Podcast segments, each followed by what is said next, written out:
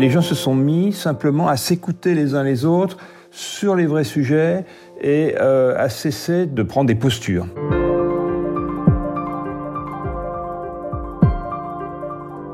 Je suis Vincent, j'ai travaillé avec euh, François Daniel depuis maintenant euh, une dizaine d'années dans le cadre de mes fonctions chez Safran. Je suis retraité maintenant, depuis six mois. Les voix du leadership authentique, une série présentée par Thomas More Partners et produite par Toutac. Y a-t-il un moment déclic vraiment dans la découverte du leadership authentique? Je pense qu'il y en a peut-être plusieurs. Le, premier point important a été quand même la, notion de moment ressource, qui s'est avérée pour moi extrêmement euh, efficace et, pratique pour avoir le plus souvent possible un, comportement en zone et sans résistance. Que construit ce moment ressource pour moi? Eh Bien, finalement, la libération des intuitions, la, la possibilité d'oser ou d'aller chercher des intuitions lorsqu'on est en résistance qui restent cachées, enfouies, peut-être bridé ou censuré par, euh, par un système intellectuel. Le leadership authentique, je l'ai pratiqué avec deux équipes de direction successives. L'une dans une société qui était, dans deux cas des filiales de Safran, l'une qui était euh, leader sur son marché, en assez bonne euh, situation, et qui dans lequel l'équipe était assez sûre d'elle et fonctionnait plutôt en, en baronnie ou en silo et l'autre, au contraire, dans une, une, société en beaucoup plus grande difficulté, dans laquelle l'équipe était sous pression permanente euh, sur des résultats opérationnels à obtenir. Dans les deux cas, il y a eu, pour la majorité des membres de l'équipe, la même découverte de la puissance qu'on peut avoir en termes de, création, en termes d'écoute, en termes de réalisation collective, lorsqu'on est en zone et lorsque euh, on fonctionne en ayant vraiment abandonné toute résistance.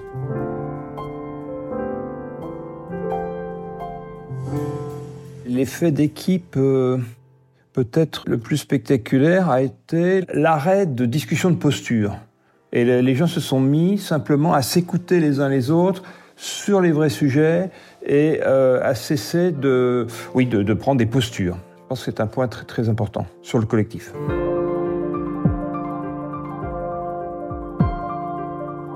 Pour moi, ça peut très bien devenir un mode de fonctionnement dans la durée, pour peu que les individus d'une part, et puis l'équipe ensuite, continuent à pratiquer. C'est-à-dire le leadership authentique, c'est une discipline qui nécessite, comme euh, j'allais dire, comme tout sport de bon niveau, euh, un entraînement régulier. Ça veut dire pratiquer euh, le moment ressource chaque fois qu'on se sent partir en résistance.